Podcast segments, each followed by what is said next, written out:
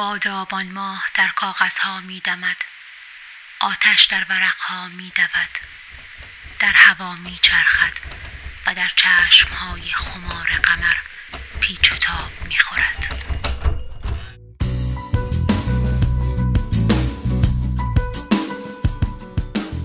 به رادیو شهرزاد و دومین ویژه برنامه بانگنوا خوش اومدید. بانگنوا ماحصل همکاری نویسنده های از سه نسل از ادبیات معاصر ایرانه. شهریار مندنیپور و حسین نوشازر از نشریه وزین ادبی بانگ و من امین انصاری از رادیو شهرزاد که در کنار محنوش راد تولید و اجرای این برنامه رو به عهده داریم. می‌گذاریم از روزها و روزها از ما می‌رسیم به هرچی داشتیم از قبل ها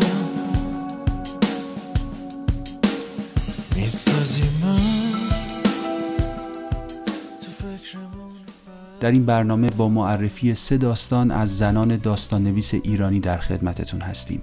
نویسنده هایی از نسل های مختلف و داستان هایی که هر کدوم به شکلی متمایز بعدی از دنیای زنان رو به نمایش می‌گذارن.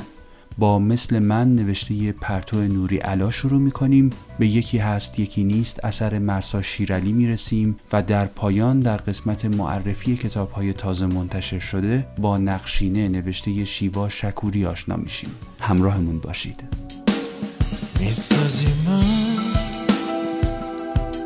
فکرمون فردا.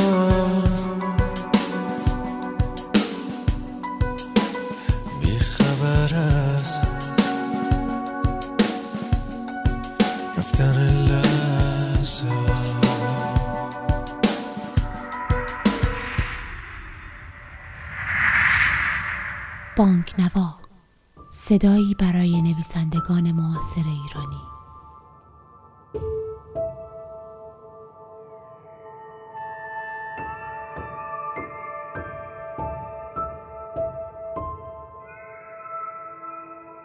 موضوع داستان مثل من نوشته پرتو نوری علا روابط زناشویی یک زن و مرد روشنفکر در سالهای قبل از انقلابه. زن تلاش می‌کنه تصویر جعلی که مرد در کتابهاش از او به دست داده رو پاک کنه و تصویر واقعی تری رو جانشینش کنه هم برای خودش و هم برای دیگران تصویری صادقتر که به زن نزدیکتر باشه داستان در ماههای منتهی به پیروزی انقلاب اتفاق میافته تحولی بزرگ در راهه هم در بیرون از خانه و هم در درون چهار دیواری آدم ها. به قسمتی از این داستان با صدای مهنوش گوش می‌کنیم.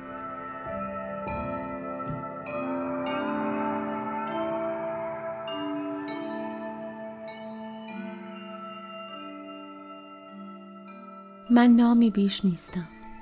هرچند نشانی منزل یکی از دوستانش را برایم انتخاب کرده تا با چند نفری که به نامم داستانهایش را منتشر کرده ارتباط پستی داشته باشم اما هنوز چهره نیستم شاید نمی‌تواند جز چهره خودش تصویر دیگری در ذهن داشته باشد اما من به خلاف صورت آرام موهای روشن و صاف که با گیره طلایی پشت سرش جمع می‌شد خط چشم نازک و ماتیک صورتی صدفی که ملاحتی را در رفتار و کلامش جاری می کرد خود را زنی بلند بالا گندمگون با موهایی سیاه و تابدار می بینم. زنی که اهل بزک کردن نیست. او هم آرزو می کند که پزک نکند و ساده بگردد. اما نمی تواند. می ترسد زیبا به نظر نیاید. گاه که موهایش را بوکله می کند پشت پلک ها را سایه آبی یا قهوه‌ای می‌زند و با مداد دور لب و ماتیک قرمز لبهایش را درشت و شهوت انگیز جلوه می دهد چنان بیپروا حرف می‌زند که جسارت و رگوییش زبان زد این آن می شود. گرچه برخی از مردها موهای بوکله شده و لبهای سرخ او را بیشتر دوست دارند اما تاب بیپروایی او را هم ندارند سرکوبش می کنند. و صدای گوشخراش مردی که در همان شب زفاف تا ابد برایش مرده بود در سرش تکرار می شود. هرزه فاسد ریزش اشک سیاهی خط چشم و ریمل را بر گونه هایش هاشور می زند. ذهنت هرزه و فاسد است. می‌خواست بجنگد اما تسلیم زورگویی مجبور به تحمل بوسه های مردی بود که پتیارهش می‌خواند و او میکوشید فراموش کند که از او نفرت دارد در آخر چه بود جز حسی از تحقیر و ملامت. حس گناه گناهی نکرده. گویی رنج بردن تنها فضیلت او بود. چرا در چنین شبهایی وهمناک در این تنهایی کشنده نجیب و ساکت در خانه نشسته است؟ غم کدام گذشته را می‌خورد؟ به پاس کدام مهر؟ کدام لبخند سکوت می کند و زمانی طولانی طفلش را روی پاها تاب می دهد تا خوابش کند؟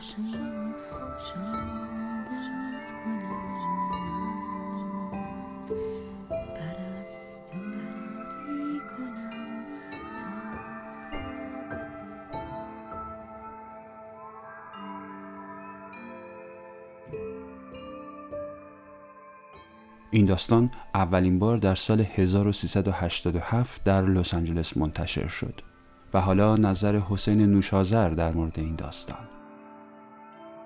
خانم نور در اون سالها یعنی در سالهای دهه 90 میلادی از شاعران بسیار سرشناس ما بود در تبعید. من یک روز دیدم کتابی در اومده از ایشون به نام مثل من. یک کتاب کم حجم بود مجموعی بود از سه داستان که مهمترینش همین داستان مثل من بود و هنوزم هست. همچنان بعد از 20 سال این قصه تازه است مثل اینه که همین دیروز خانم نوری علا قصه رو نوشته باشه. منتها با قلمی که سخت واقعا این روزها میشه مثالش رو پیدا کرد. در این مدت این قصه به نظر من کارشو کرده حرفشو زده و باقی مونده. حرفش هم اینه که من اون چیزی نیستم که تو می‌بینی. تو فقط بخشی از منو می‌بینی یا میخوایی ببینی. این یک موضوع کاملا زنان است.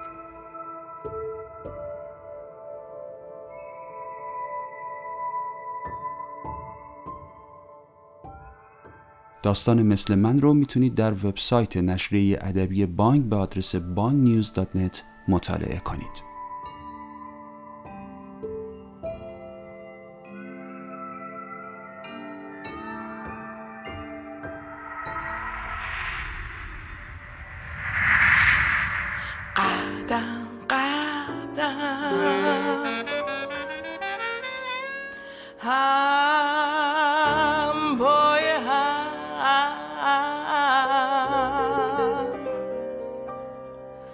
زمین رو اندازه کنی بیزاره ای. زیاد و کم.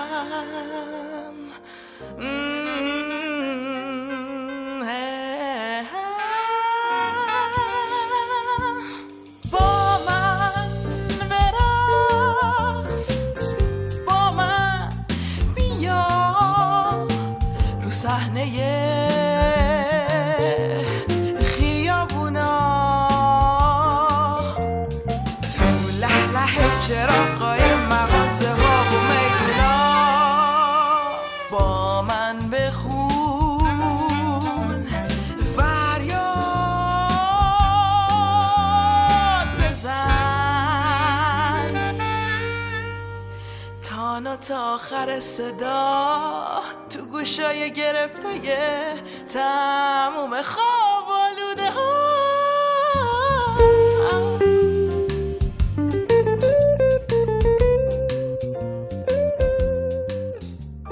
رادیو شهرزاد هم نوایی موسیقی و کلمات.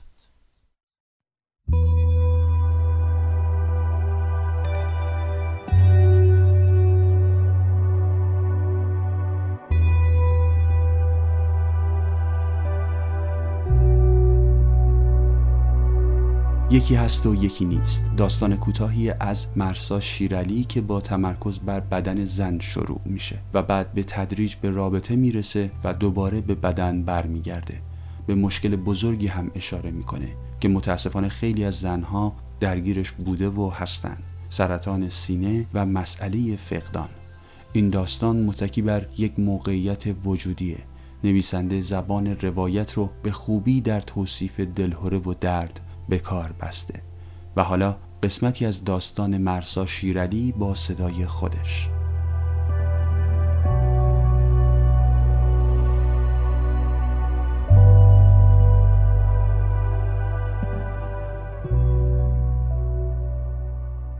مثل یک گنجشک یا کلاقی به همه جای تنم نک می‌زد. اول خیال کردم توی لاله گوشم لانه کرده است و می شود با یک گوش پاک کن بیرونش کشید و دیگر صدایش را نشنید. لیموهای زرد و درشت باغچه و پرتغال گندیدهی که هفته هاست توی کشوی میز مانده در تاریکی می توانند توپ هایی باشند که به هر سو می غلطند. وقتی چراغ اتاق را خاموش کنیم و من به خیالم لمست می کنم دیگر چه فرقی دارد زیر سرانگشت هات نرمه بافتی از چربی و گرمی خون باشد یا کیسه های سیلیکونی که در پستان هات می کارند. چیزی در پستوی فضای مجازی باقی نمانده. چیزی که بتواند تکانم دهد پیش از اینکه توی تخت دفن شوم. جای بهتری هم وجود دارد مثل رفتن به معبد یادبود کشته شدگان جنگ جهانی اول که در نزدیکی میدان ویکتوریاست. روی قبر خالی یکی از سربازها بخوابم. با کمترین حرکت فقط لبهام بجنبند قطعه قطعه کنید. سر و سینم را ببرید و سلاحی کنید برای ترساندن جنگ زده های جنگ های نامرئی. پخی می‌زنم زیر خنده و لپتاپ را به نرمی از روی شکم و سینم سر می‌دهم لحاف روی تخت باغ کوچکی است پر از لیلیوم های سفید کاغذ های چرک نویس دیشب را از روی گل ها پر می دهم. اوج کوچکی می گیرند و آهسته فرود می آیند روی زمین. برایش نوشته بودم. کثیف و یک دست خاکستری تیری چشم من آینه است. نگفتم؟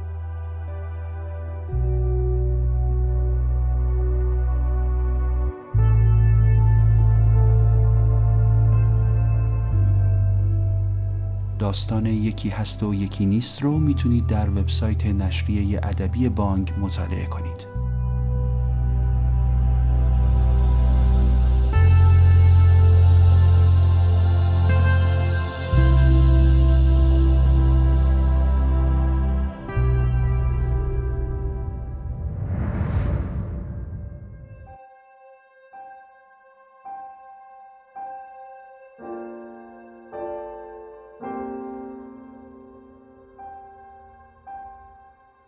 و حالا نوبت می‌رسه به معرفی یک کتاب تازه. در این برنامه به رمان نقشینه اثر شیوا شکوری می‌پردازیم. شیوا شکوری متولد تهران به در سال 2001 به بریتانیا مهاجرت کرده. شکوری نوشتن رو بعد از مهاجرت و با شعر و داستانهای کوتاه آغاز کرد. ماحصل این نوشتن ها و تمرین ها یک مجموعه داستان کوتاه به نام قصه های شب بود و سه مجموعه شعر با نام های سه چشم فردا، چشمان مست روی قلمدان و نه. حاصل یک تلاشی یک ساله برای نوشتن اولین رمان سلام لندن بود که در سال 2016 توسط نشر نوگام منتشر شد و به شکل چشمگیری مورد استقبال مخاطبین فارسی زبان قرار گرفت. دومین رمان شیوا با نام نقشینه چهار سال بعد در سال 2020 منتشر شد. مثل رمان اول خانم شکوری شخصیت اصلی داستان یک زن ایرانیه. در سلام لندن شکوری از زنی میگه که از کشوری انقلاب زده و زن ستیز فرار کرده و به بریتانیا پناه آورده. در نقشینه اما با دختر نوجوانی روبرو هستیم که بهترین سالهای زندگیش مصادف شده با سالهای ابتدایی انقلاب.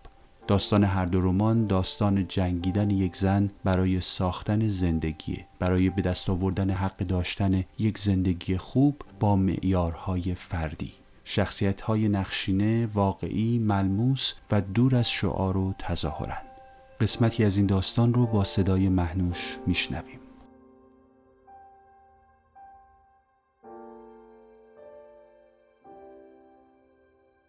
چند کارگر با چکش و پیچگوشتی بالای در مدرسه ایستادند. تابلوی مدرسه دخترانه ازودی را پایین آوردند و تابلوی مدرسه دخترانه بنت الهدا را بالا بردند. جلوی سردر می ایستم.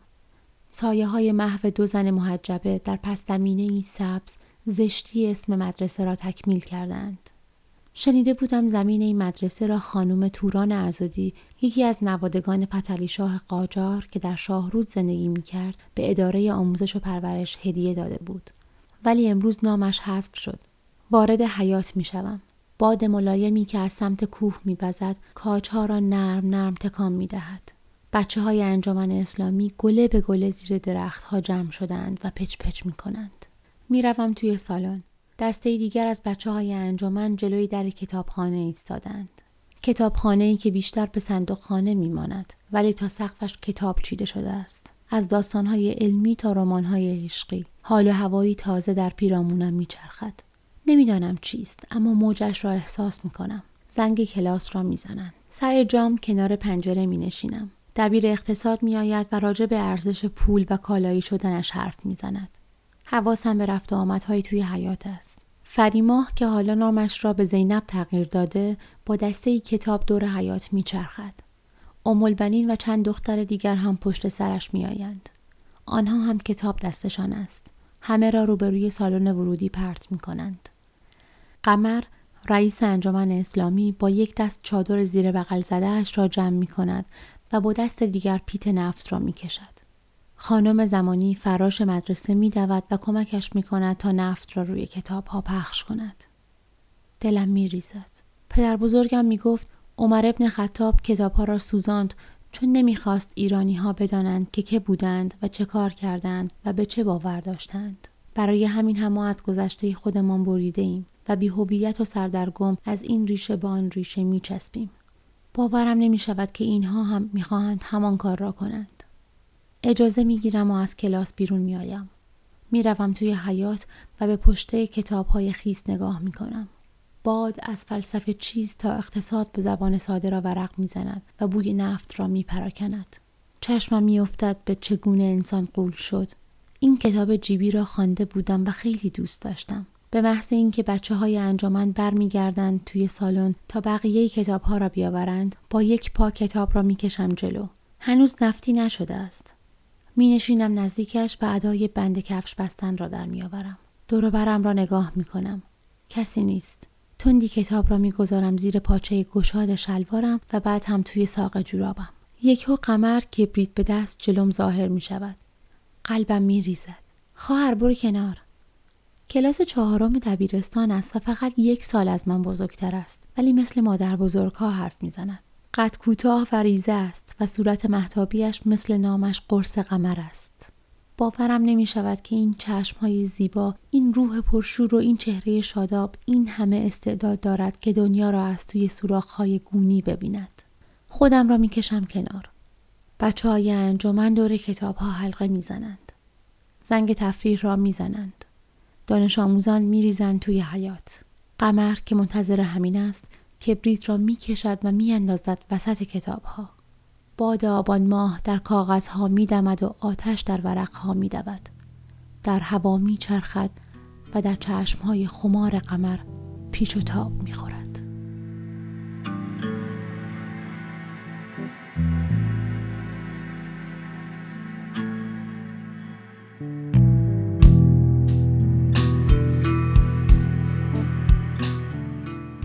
برای تهیه رمان نقشینه می‌تونید به وبسایت نشر نوگام به آدرس نوگام.com مراجعه کنید.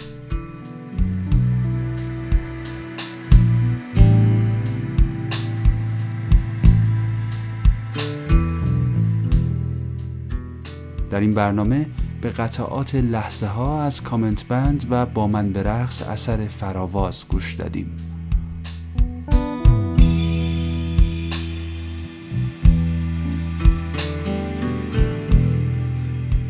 خیلی ممنونم که تا پایان این برنامه همراه ما بودید. رادیو شهرزاد یک پادکست ادبی مستقله که تمام فعالیتهاش به صورت داوطلبانه انجام میشه. بزرگترین کمک شما به اشتراک گذاشتن این برنامه است. ما را از طریق صفحه رسمی رادیو شهرزاد در ساند کلاود و خیلی از اپلیکیشن های پادکست خونه دیگه می‌تونید دنبال کنید. و البته برای خوندن مطالب ادبی حتما سری به وبسایت بانک بزنید. bangnews.net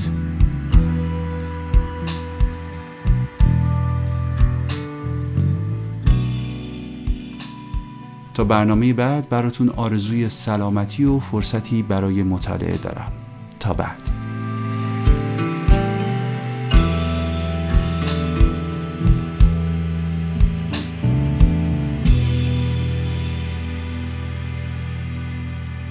رادیو شهرزاد هم نوای موسیقی و کلمات.